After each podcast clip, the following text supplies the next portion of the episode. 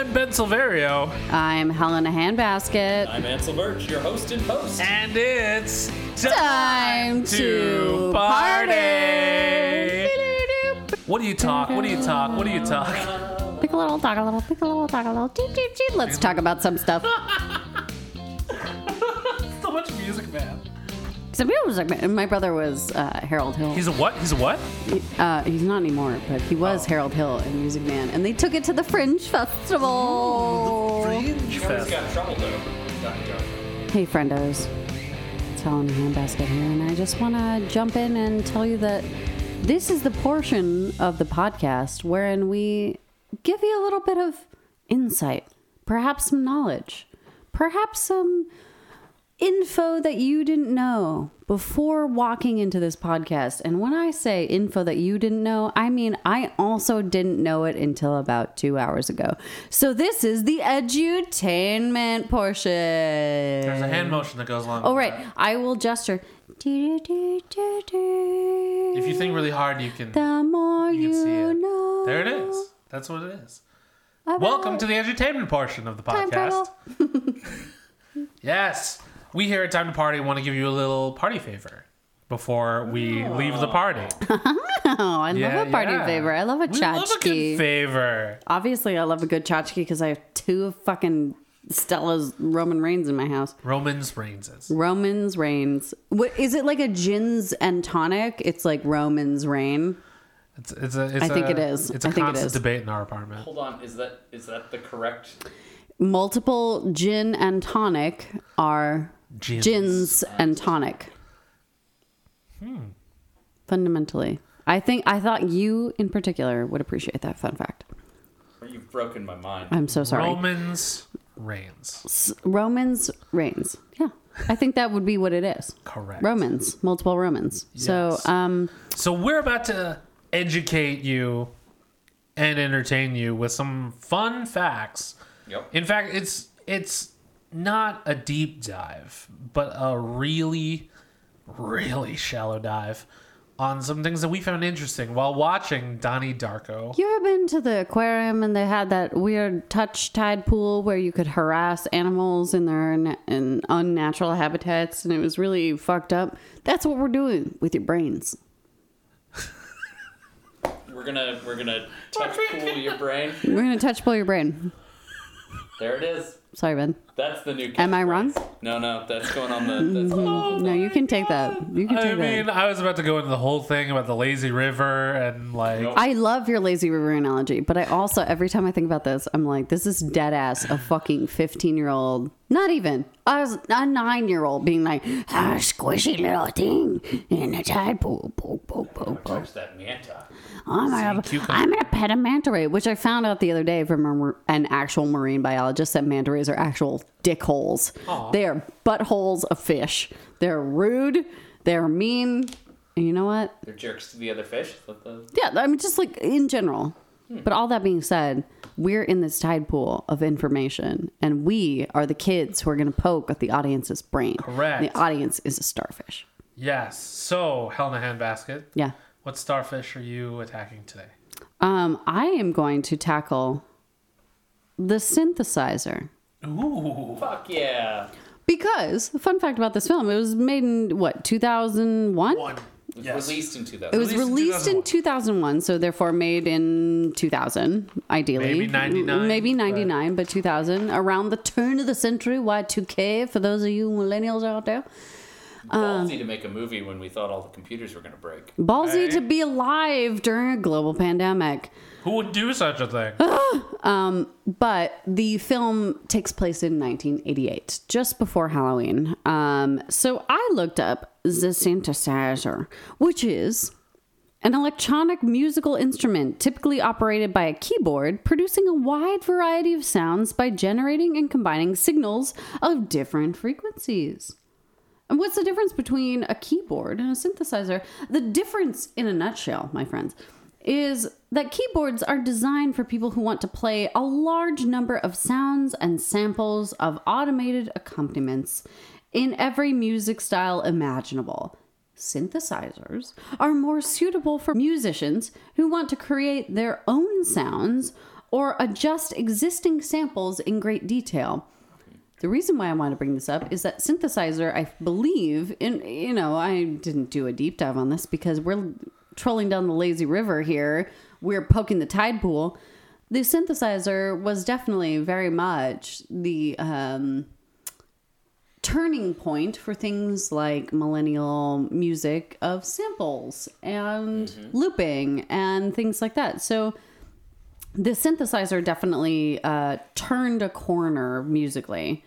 Um, I also thought you should know that the inventor of the synthesizer is a man named Robert Moog. Wait, so the Moog synthesizer is named after the dude who invented synthesizer? Correct. Um, the founder of Moog Music is the inventor of the first commu- commer- commercial commercial The Moogshal? commercial uh, the first commercial synthesizer uh, is is known as the Moog synthesizer. Um, and I, uh, in poking around this Wikipedia page, not but 15 minutes before we started recording, um, I thought it was really interesting that he was he is considered um, having been a man born in 1934 uh, died in 2005. Uh, that he uh, was an engineering physicist and pioneer of electronic music.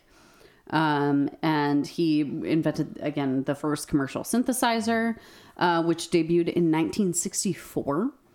Um, which I know that again, this this film takes place in 1988, uh, but I thought it was really interesting because we talked a lot about on our previous episode about how there is so much uh, 80s uh, iconic music that happens in the score um, that none of us know the the lyrics to. Um, I just also thought that in ni- that you should know that in 1970, uh, a more portable mode of the um, the model of the synthesizer was called the Mini Moog, Yep.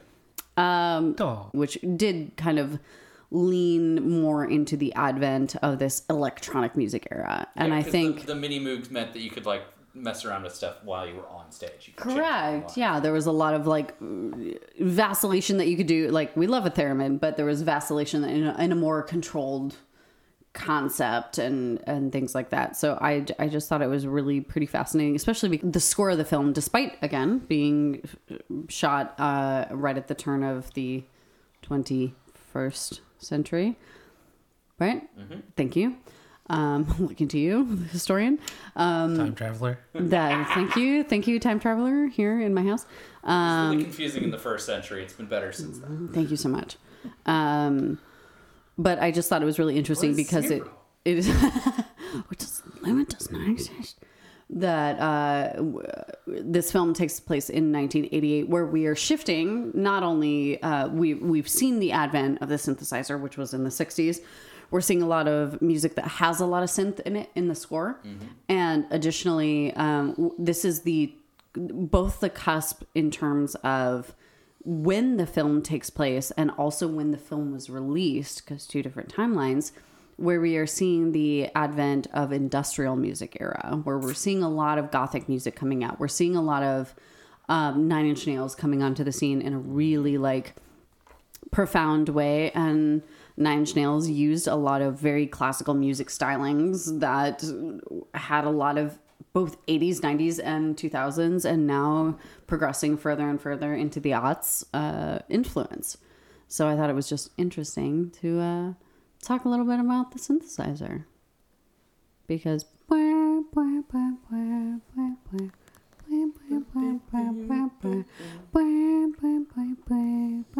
Anyway. Who sings that song? I don't know. Look it up because that was the whole point on our last episode about how it's a bunch of 80s songs that you don't. I want you to be with you alone and talk about the weather.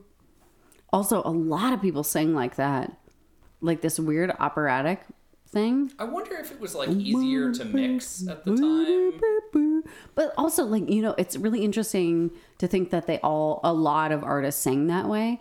And then later on, um, autotune was created where, like, a longer vowel is easier easier to manipulate That's across the board. It's like, I wonder if early autotune Had this synthy vibe. Was- I mean, clearly. was, like, it needed that longer vowel in order to work. So like Like a vocoder? the way that the '80s folks did, Right. you could vocode it Yeah. uh, yeah. or, yeah. or autotune it. Um, But like yeah, like thinking about like Cher like really putting you know vocoder on there, and then also um like flock of seagulls, like a lot of that stuff that very like ma like really round vowels um, was happening along the same time that like synthesizer movement was happening. yeah, I wonder if it's the the '80s analog to the 1930s radio voice. You know, Mm, yeah, I mean like we're looking at our time right now, and a lot of people are bringing back '90s fashion, '90s things, and I'm like, Like the bucket hat.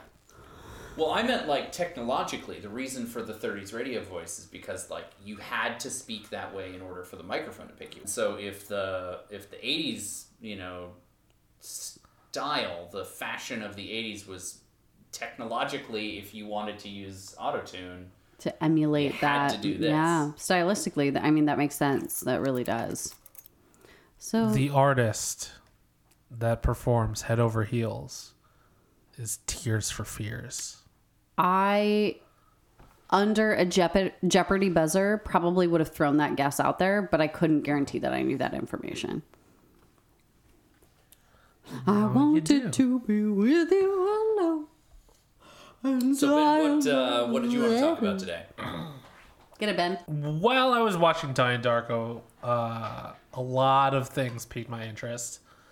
But when it comes to edutainment, uh, there was really only one thing that I cared to look into a little more. And that was the phrase cellar door. Ooh, oh my God, Ben! I'm so happy you did this. When Drew Barrymore's character, uh, Karen Pomeroy, starts talking to Pomeroy, I didn't know that was her last name. Yes. When she starts talking about the phrase cellar door, uh, it stood out to me as something like, why are you bringing this up, girl? Right? Why does this have importance? But they burn it. Yes, it, in the movie, it comes to have a lot of importance. But the phrase itself legitimately uh, has some importance to many scholars. So, I thought this was fully a movie trope. Me too. I thought this. Oh was my god, just your face going. I love it. I love when you, I love when particularly Ansel learns new things. It is one of my favorite things ever because you just have this look on your face like Ooh, a new like like fun joy just joy just joy to to, learn. I love it. th- like this is such a quick thing, but it's like I was so amused while Blow looking into minds. this. So in the movie, uh, Karen says this famous linguist once said that of all the phrases in the English language, of all the endless combination of words in all of history, that cellar door is the most beautiful. Hmm.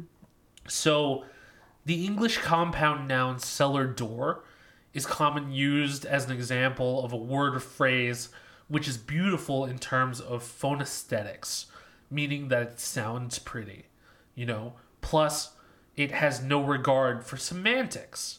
You hmm. know, it doesn't matter what it means; it sounds nice. Mm-hmm. Uh, it's been variously presented either as merely one beautiful instance of many or as the beautiful or as the most beautiful in the English language. Um, it's really up to the author's personal choice or the scholar's uh, point of view on presenting this word uh, or phrase.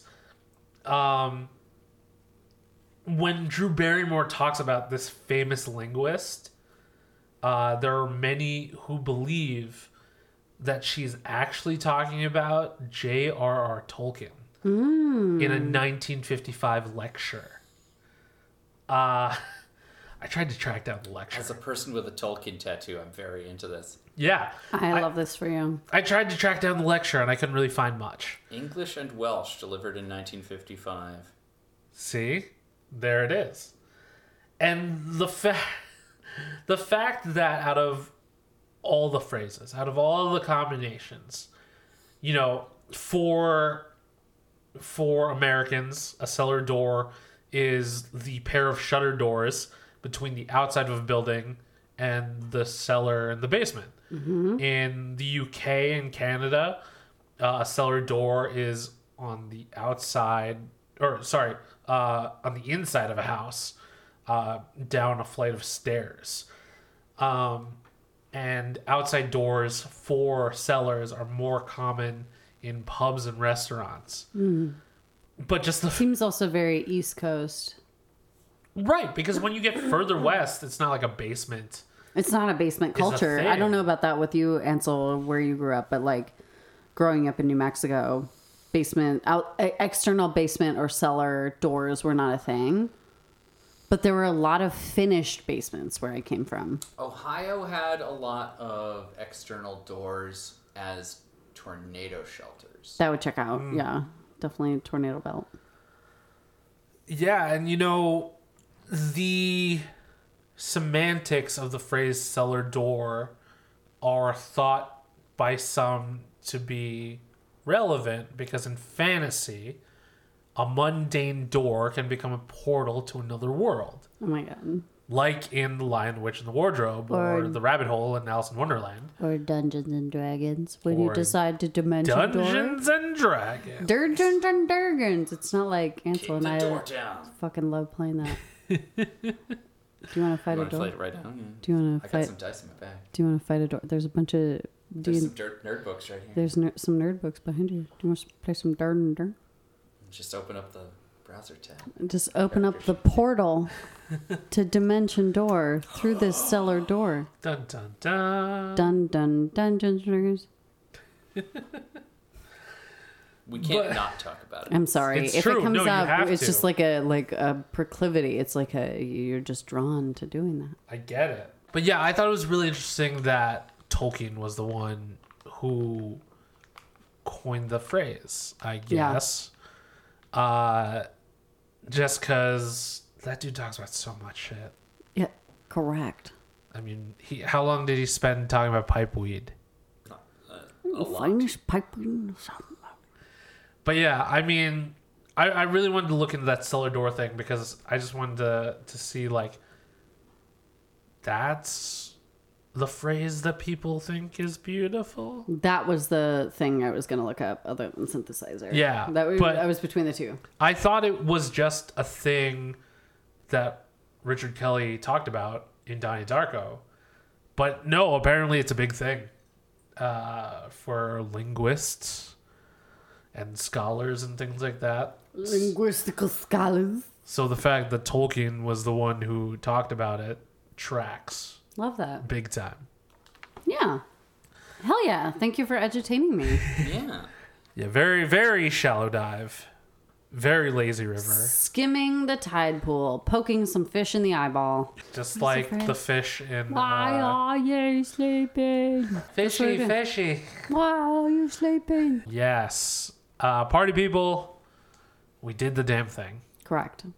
So did you now. All of us. Together. Collective. Maybe with Tolkien. Why not? Why not? He's standing right there in your haunted house. No, there's a young woman who lives in this house and she's wearing a long black Edwardian era dress and there's an orange cat and she looks worried. That's it. Do you think the cat's name is Orange Cat City? Mm, no, not in this era. But I do wish. I think it's probably called Cat because Edwardians, or probably Old Thomas. Yeah. Something dumb. That cat was asleep. Dead ass asleep. So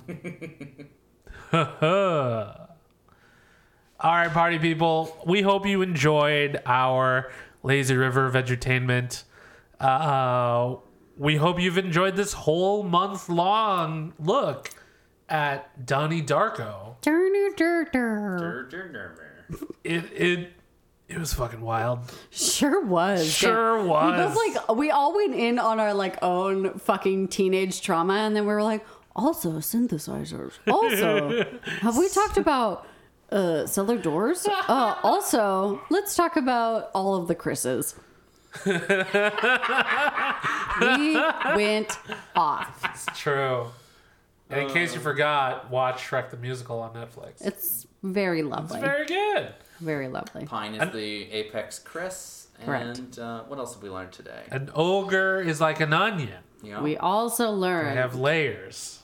that cellar door is an actual phrase. Yeah, right. Like that's a thing. That's a whole ass That's thing. a whole ass thing. Be- it's not even just a small ass thing. It's a whole ass. thing. Whole ass thing. And party people, if any of you happen to be linguists who go into that sort of whole ass thing, Meh. please, Ooh. Meh. please reach out to us using the hashtag time to party. That's time, the number two party, to join the conversation. You can also find us on the internet. I'm at bsilverio20. I am at only handbasket on Twitter, and I am at the Helena handbasket on Instagram. I am at Indecisionist on Twitter and at The Indecisionist on Instagram. Yes. And, you know, you can join us next time where we get into some other crazy time travel bullshit. Uh, hopefully you find it entertaining because we're sure having fun doing Because honestly, we couldn't stop fucking talking about this one. So Right? Who knows what the future brings for the Time to Party crew? Next month is Midnight in Paris. oh shit, Correct. that's fun. Yes. So, you know, that's going to be a whole thing. So tune in. But until then, be excellent to each other and party on, dudes.